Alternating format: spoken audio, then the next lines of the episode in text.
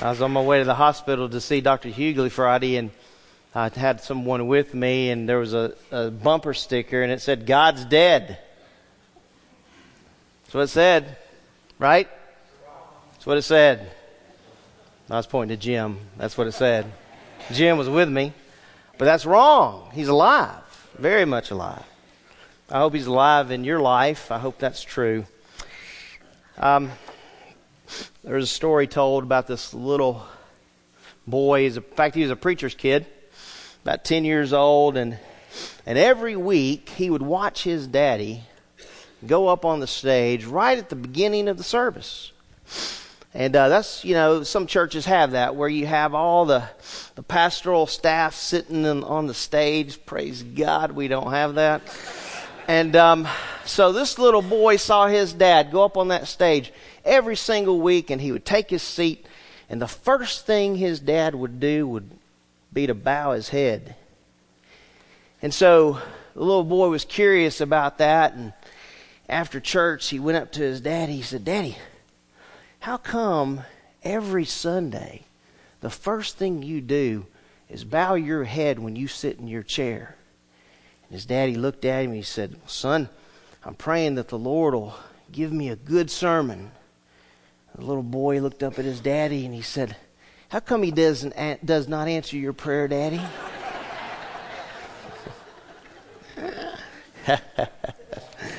oh my goodness gracious. All right, Second Peter chapter 2 is our text for today. Chapter 2. We have turned to another chapter. Woo! And if you're visiting with us today, you'll catch on, all right? But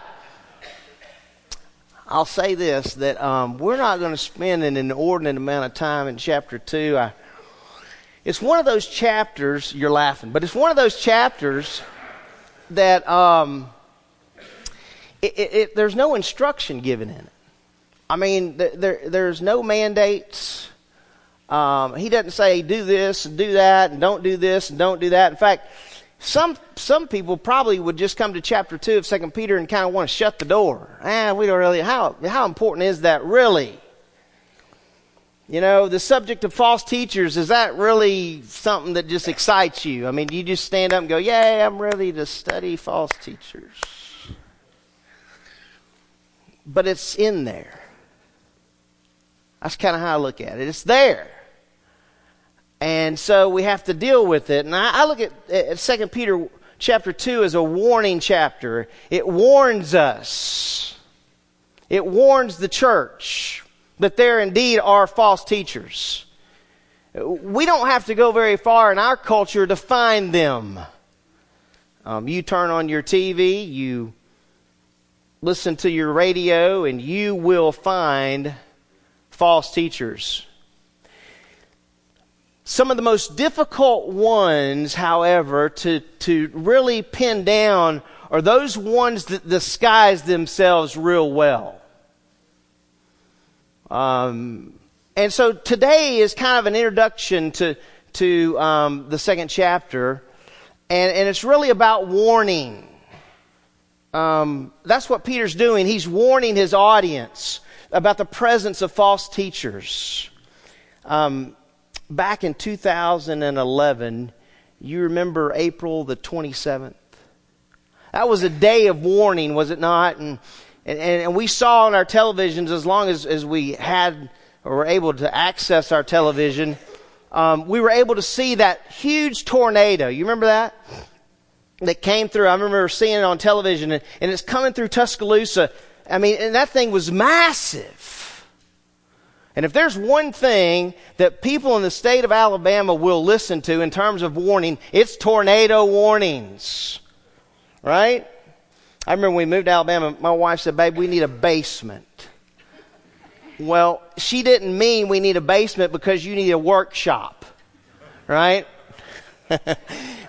she wasn't thinking that. She was thinking in terms of storms because tornadoes, man, they go on in the state of Alabama. And I remember that, that storm coming across Tuscaloosa and thinking, man, Lord. But you remember the aftermath, the destruction.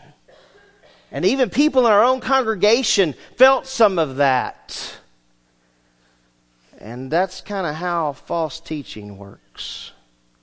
False teaching is like a tornado, except this tornado, these tornadoes come about at night. You know, tornadoes at night are hard to pinpoint. Those who are deceivers sometimes are hard to pinpoint because they look the part, they sound the part.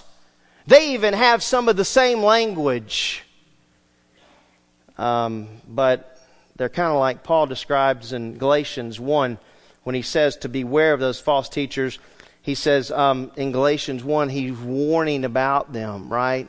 And he says, and, and they're, they're actually giving a different gospel that's not really the gospel because there is only one gospel, and that's the gospel of Jesus Christ. And so, what I wanted to do today is kind of just go through some warning uh, sections. We're going to look at verse 1, at least the first part of verse 1. So, if you'll give me this week and next week to get through verses 1 through 3, then after that, we'll make some progress. Is that a deal? All right. There is a, a passage of Scripture that I believe um, kind of highlights what, what we're living in. Um, Paul wrote it to Timothy. He wrote these, these words in 2 Timothy chapter 4 verses 3 and 4. He says, For the time will come, and it's here, right? It was present in their day, but it's here, when they will not endure sound doctrine, sound teaching that's the idea of the word doctrine. Sound teaching, but wanting to have their ears tickled. Now, notice the effort here. They will accumulate for themselves teachers in accordance with their own desires. Uh, you know, immediately the, the movement of health, wealth, and prosperity theology comes to my mind.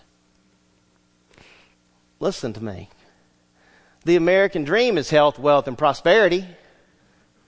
Right? But when you look in the Bible, I guess the apostles, man, they forgot to address that. Because when you look at their lives, you take the life of the apostle Paul, there was a whole lot of suffering. You take the life of Peter, there was a whole lot of suffering. In fact, you take the lives of the apostles, and they were all martyred except for John.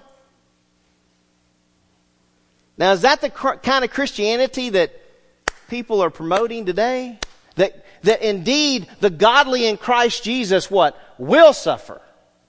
Not might suffer, will suffer. And you know why the godly in Christ Jesus will suffer? Because those in Christ that are truly born again want to stand on the Word of God. And you will be ridiculed and called a lunatic for doing so. Call me a lunatic. I'm standing on the book.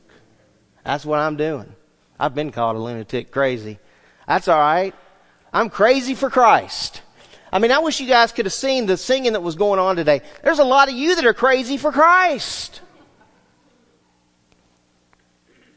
Notice what he says. They will accumulate for themselves teachers in accordance with their own desires and will turn away their ears from the truth will turn aside the myths. Every time I think about that little phrase, will turn away their ears from the truth, I think about the commitment level of the apostles in the early church. If you want to read about the commitment level, the unapologetic way that those guys shared the gospel, they didn't share the gospel and go, oh, well, I'm, I'm I don't know, did that sound okay? In fact, at one point in Peter's sermon, he says, There is salvation in what? No other name. Take that. How does that sound today in our culture? Doesn't sound good. In fact, there are some false teachers who have been interviewed on programs who cannot unequivocally say that Jesus is the only way. I don't know if you've watched some of those interviews. I won't name names today, but I've seen them. And they just won't say that Jesus is the only way. You know why they won't say it? Because they have an audience right out there that doesn't want to hear it. But do you know what? The true believing church wants to hear it. And that's what the Lord has charged us to do to preach the gospel. Well, that's kind of one of those sections in Scripture I look at and kind of foundational to this whole issue of, of false teaching. Um, I have a quote, and this is where your notes begin, by the way, if you have your notes out. I can't promise you we're going to follow those notes to a T today. J.C. Ryle wrote this about false teaching. He said, It's hard enough to fight the devil, the world, and the flesh without, without private differences in our own camps. And there are differences. There are differences in Christendom. But he says there is one thing which is worse than controversy, and that is false doctrine that is tolerated. False doctrine that's allowed. False doctrine that is permitted without protest. Um, like, for example, um, gay marriage. By the way, it's not marriage. Just in case you want to know that. Because God doesn't view it as what? Marriage. God doesn't view it that way. It was not that way from the beginning. There was Adam and Eve. Period. Right? That's it. So when people out there, and this is what's happened, and it's so sad. I look at denominations, some of the denomination uh, denominational churches today who have caved into this issue. You know them. You've read about them. And they say, well, has God really said? I mean, is it really that big a deal? My friends, listen to me. You young people, you listen to me. It is that big a deal. It's that big a deal because God said. Not because Thad said, but because God said. God said marriage is between one man and one woman for life. That's what God says. Now the church has had to back off and keep their hands up in the air and, oh, we can't talk about this. But if God talks about it, we have to talk about it. It's just like abortion. I mean, I just can't stand it. It drives me crazy. We all know as believers what? God is the one who is the author of life. Abortion's murder. So those who are out there saying, well, it's not that big a deal, and they're doing it in churches, that's false teaching. That's false teaching. Who don't address the issue of adultery, that's false teaching. See, there's a long list. So J.C. Ryle writes, he says there's one thing which is worse than controversy, and that is false doctrine tolerated, allowed, and permitted without protest. By the way, you know the greatest way that you and I can stand? I don't think it's necessarily taking signs and walking down streets. I don't think it's necessarily that. If you want to do that, that's fine. You know what I think it is? You personally standing on God's Word. In your circle of influence, right? Because all of us have one. You all have people, especially you think about these young people. I was thinking about them today. Think about the pressure there is just in their schools to accept alternative lifestyles. Right? We need to pray for these young people. We do. They're all over the place. They're not just here. You, there's some of you that are young over here. We need to pray for those young people that they would stand on the Word of God. Listen to me, young people. God is for marriage. He's for that. Hey, listen, you, you graduate from high school and you, you go off to college or, or you go to work and you meet another young, growing believer. Did you hear what I just said? Did you catch that, young people? You meet another young, growing believer, you pray about that. You don't just say, oh, well, she looks good or he looks good. I think I'll get married. I always thought, man, I got married when I was 20 years old. That's pretty young. Whew. I can tell you this the Lord gave me a wonderful blessing in my wife. You're thinking, what was she thinking, right? Listen to me. I remember walking in those chapel doors and seeing her, and I thought, I'm marrying that woman. And it didn't take long to find out the depth of who Teresa is. How much she loved the Lord. I want to tell you, young people, listen, there is nothing like having a spouse who loves the Lord. You say, well, nah, I'm going to change that person. No, you're not. No, you're not. Man, I could preach on that for another 30 minutes.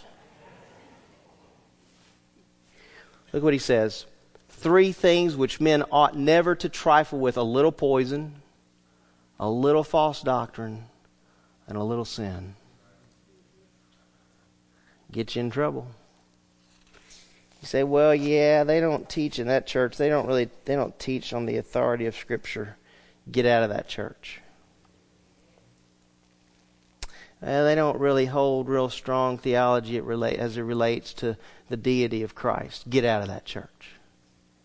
Well, they really don't stand strong on the virgin birth of Christ. Get out of that church. Well, they don't really have much of a stance in relationship to marriage. Get out of that church. Young people, listen to me. Don't just say, well, I'm going to go to this church. You better investigate. What are y'all doing after church today? I got a whole nother lesson for y'all in that youth room. We got some food somewhere we can cook, right? All right. Let's get to 2 Peter. Look what he says, 2 Peter chapter 2, verse 1. But false prophets also arose among the people, just as there will be false teachers among you.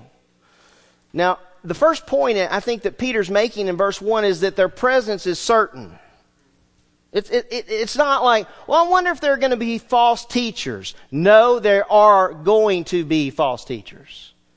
There are going to be those that advocate a different gospel, whose message right? You're going to find this out to be true. That the message of a lot of false teachers is subtle.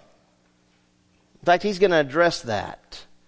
So he says, their presence is certain, chapter 2, verse 1. But false prophets also arose among the people. We looked a few weeks ago at the book of Jeremiah. I wanted you to see from what it says in the book of Deuteronomy. All right? As Israel exited Egypt, I want you to see what it says here about false prophets.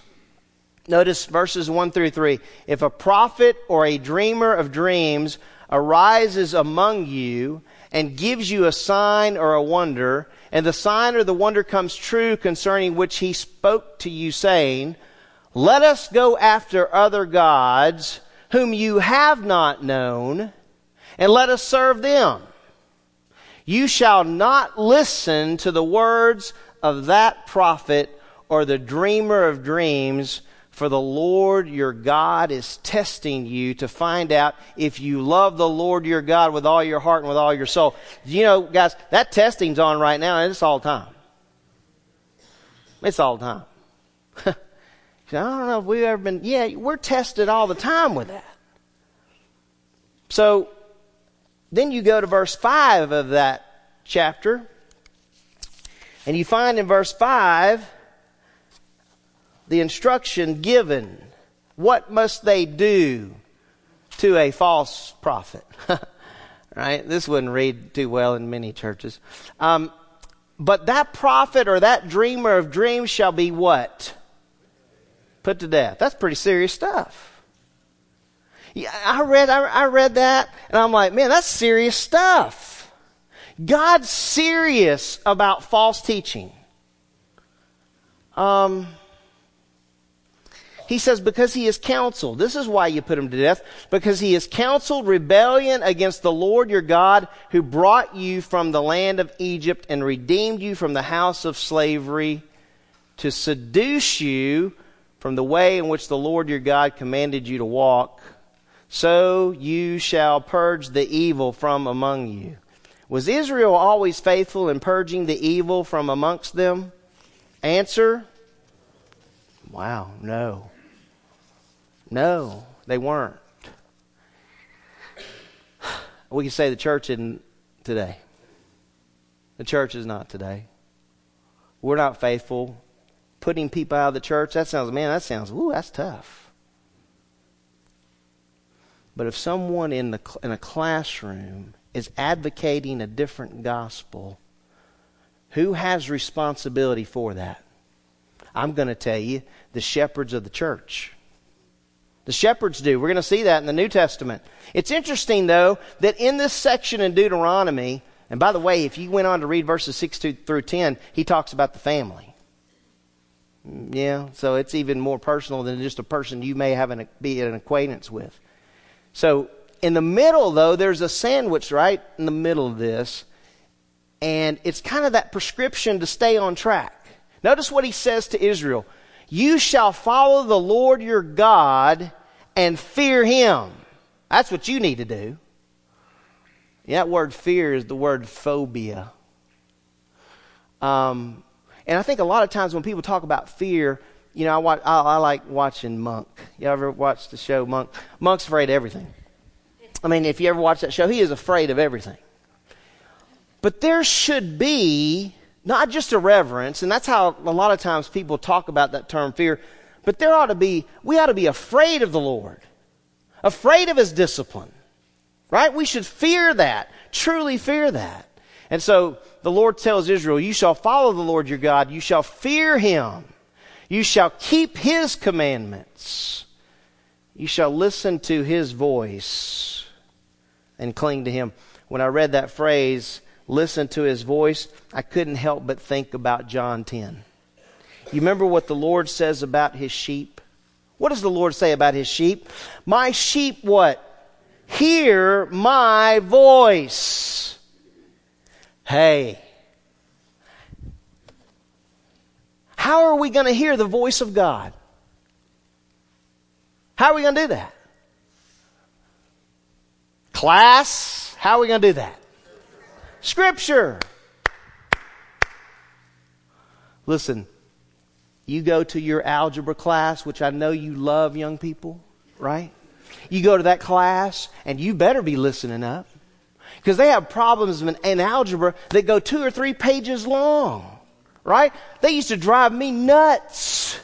Right? You had to have more paper for algebra than, any, than English. Because you're doing all these problems and they go on page after page. You can't walk into an algebra class and go, yeah, what's going on? You know, and not pay attention. You have to pay attention, right? I didn't like math when I was in high school. Absolutely hated math. I'm still not a fan. If I need to do math, I get a calculator, right? And if I can't use a calculator, I'll find somebody else. Somebody's telling me to shush. Now, this is, listen, young people, y'all need to stay in that class and learn your math. But I didn't like it. But if I was going to be good in math, I had to get in that math book. Guys, listen to me if we're going to serve the Lord according to His will, if we're going to listen to Him, we got to get in the book. We got to make it a habit in our lives.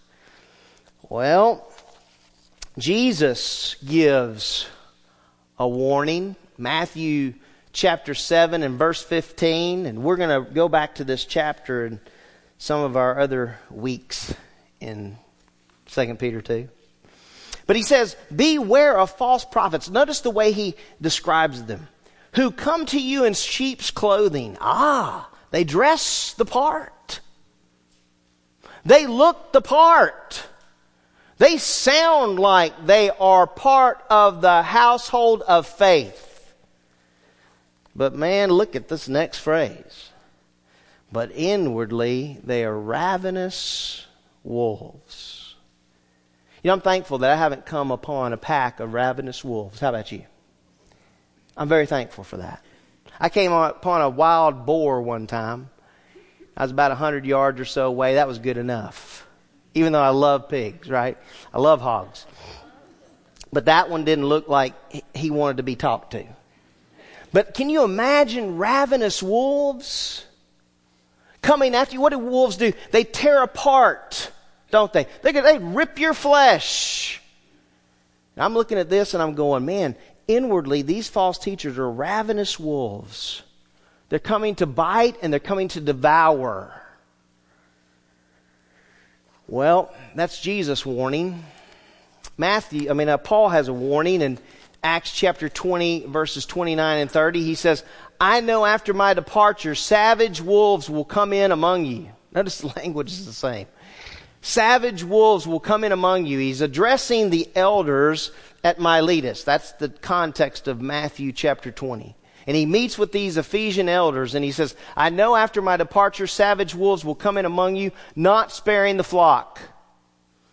By the way, false teachers aren't just after one, they're after all. Right? They're after all. Not sparing the flock, from among your own selves men will arise. Uh oh. Now look to your left and look to your right. That's what that means. That's what that means. That means there may be false teachers in our midst today. You say, oh, that, that's harsh. Well, I don't know. But it might be true. Might be, right? We've had them before. Might be. Not sparing the flock. From among your own selves, men will arise. Man, if you were one of those elders, you had to be going, what? Because when we think about the church, we think about safety, don't we? Hey, listen, the church is a safe place to be as a body, but we have to have our antennas up.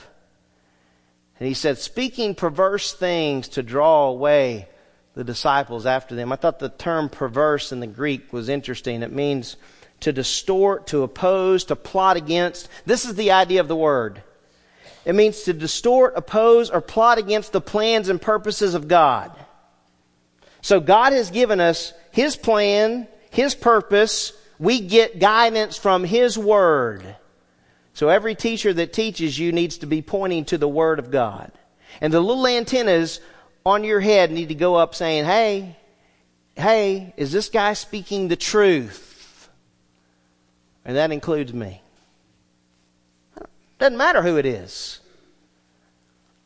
So Paul said in Acts 20, 29 and 30, he gives warning to the Ephesian elders. But you know what? Right before that, he gives instruction to these shepherds.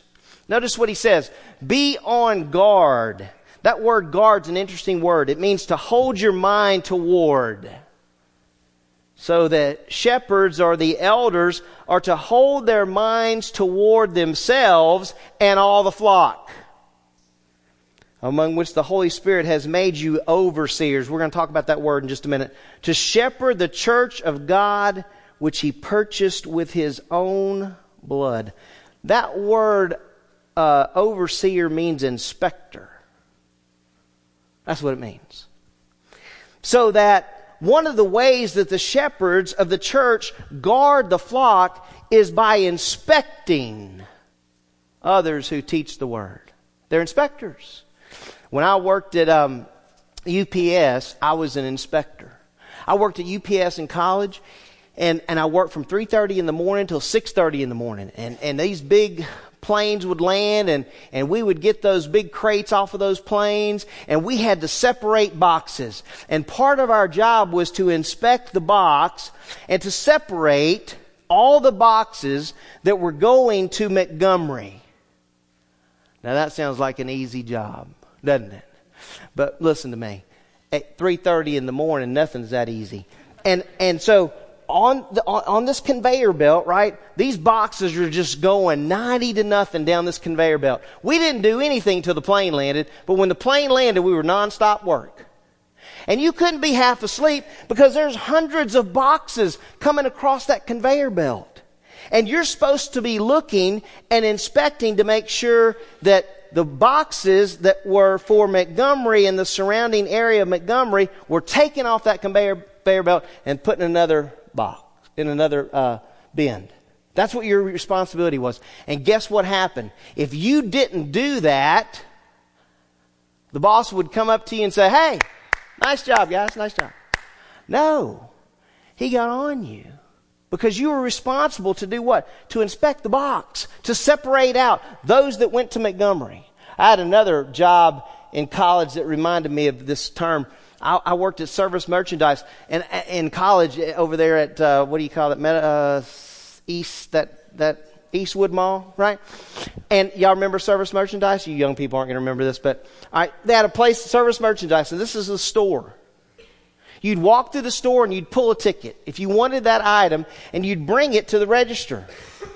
And then they would give, that ticket would come up where I was upstairs.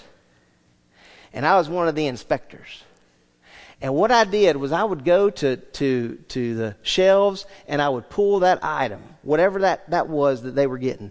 And I would take that box and I would inspect that box. Any damage on that box, that box did not go down that conveyor. But you know what? We're not perfect. And every once in a while, we'd send a box down that was damaged. And guess what happened? The boss sent it right back up and said, Get me a new one. Hey, guys, if we are going to be committed to the truth of God's Word and protecting the sheep as shepherds, we've got to be inspectors. And that's exactly what Paul's saying to these elders in verse 28 of Acts 20. All right, let me give you three things to take home, and I want to give you one example before we leave. All right? Every believer every believer should be an examiner. That's what the word tells us about the church at Berea. Do you know in Acts 17, the Bible says about the Bereans that they eagerly examined the scriptures? So all of us have the responsibility to be an examiner of the Word of God. Secondly, shepherds must be alert and proactive. Alert and proactive. Every shepherd in here, listen, that's what this means. Every shepherd in here must walk among the flock. That's our responsibility. We walk among the flock and we inspect and we're proactive. A lot of times in churches, churches are reactive, but we need to be proactive. When we see something out there, right, that's false, we need to make sure that we know what it is and that we're able to give an answer. That's what Peter says, right? Be ready to give an answer. And so shepherds must be alert they must be proactive. And thirdly, question What are some false teachings that have subtly entered the church today? Let me just give you a few examples. Whether you agree or not, I don't know. But this is what I've written down. One example would be learn to love yourself. Is that good teaching or is that false teaching? Prosperity theology. Is that good teaching or false teaching? Hell is not real.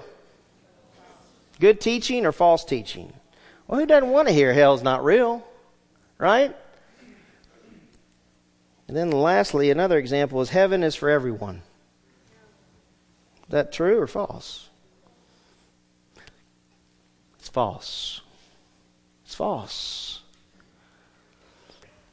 There's a popular preacher that had a message where he was talking about the condition of man. And he made this statement. I just wanted you to kind of look at it, and I got a question up there. What do you think?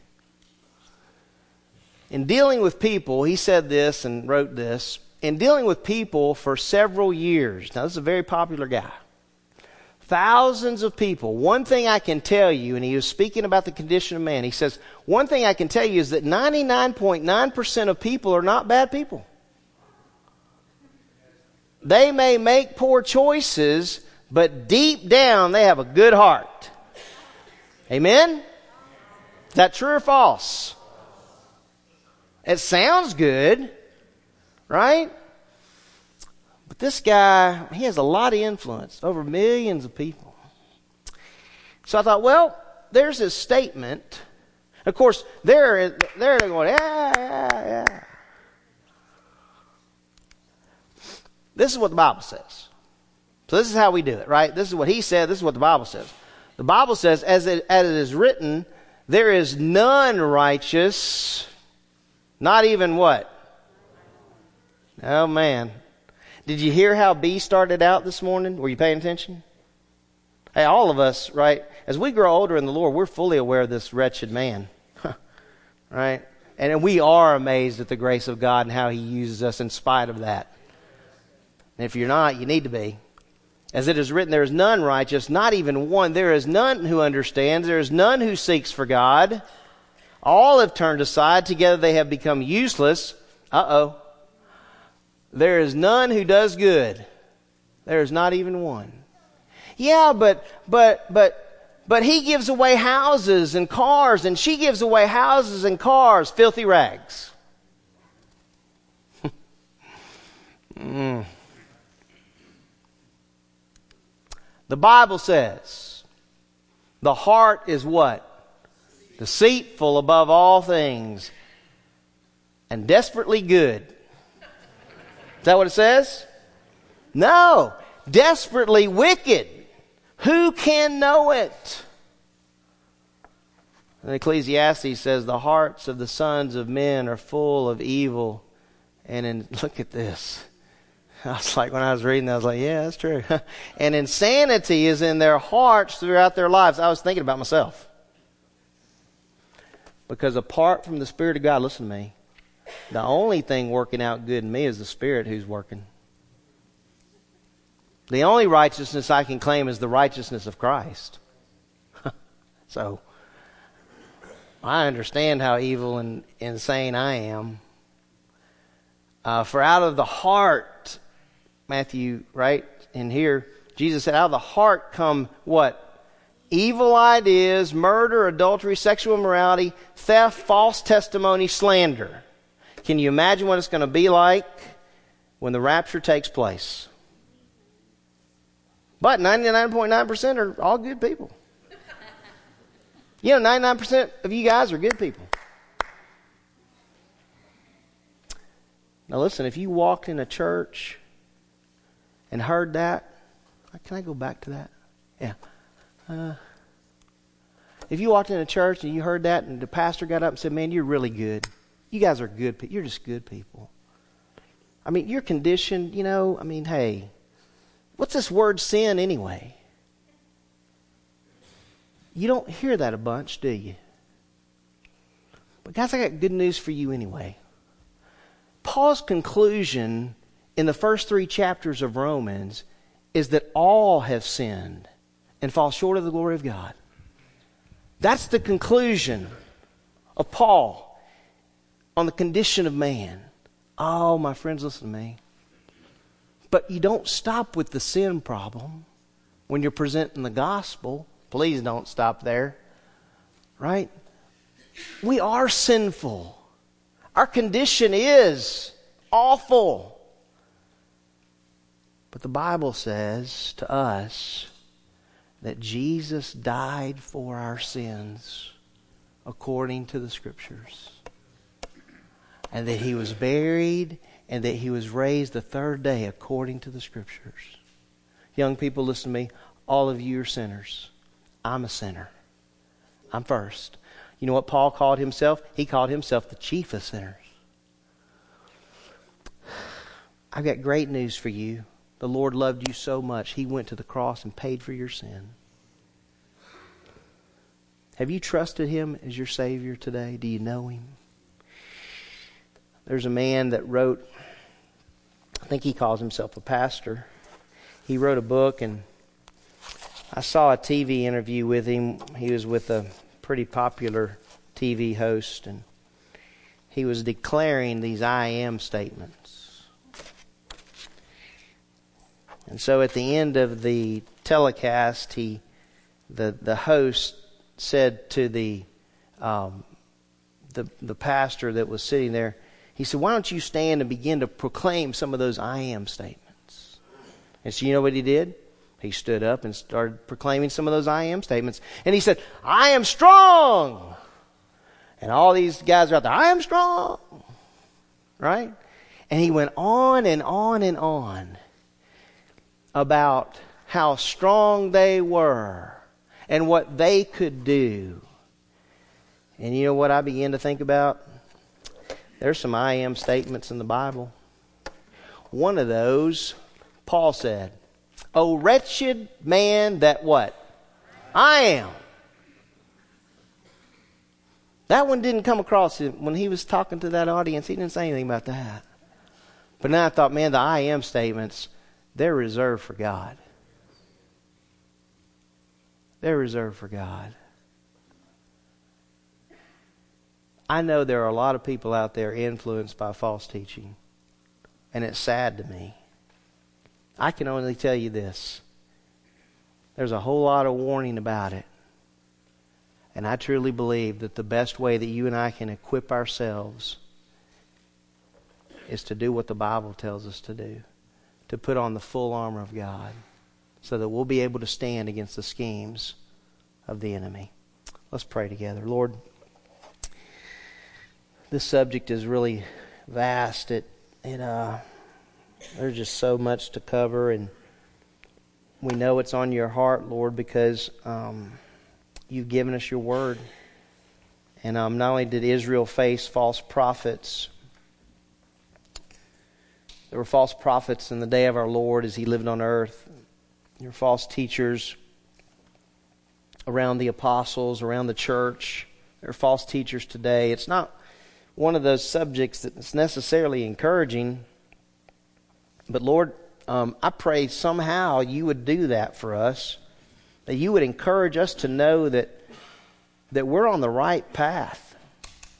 Those of us that belong to you, um, I pray we would stand on your word, on your truth. As these believers, they were facing that problem. I pray that each of us, Lord, would recognize that, that we have, we all have the responsibility to be examiners. Just as when we, we go to the doctor, we want him to examine or her to examine us thoroughly. I pray that you would help us, Lord, to examine your word thoroughly and that we would be strong advocates of the gospel of Jesus Christ. Unashamedly, we would stand on your truth. Uh, help us by your Spirit, we pray in the name of Christ. Amen.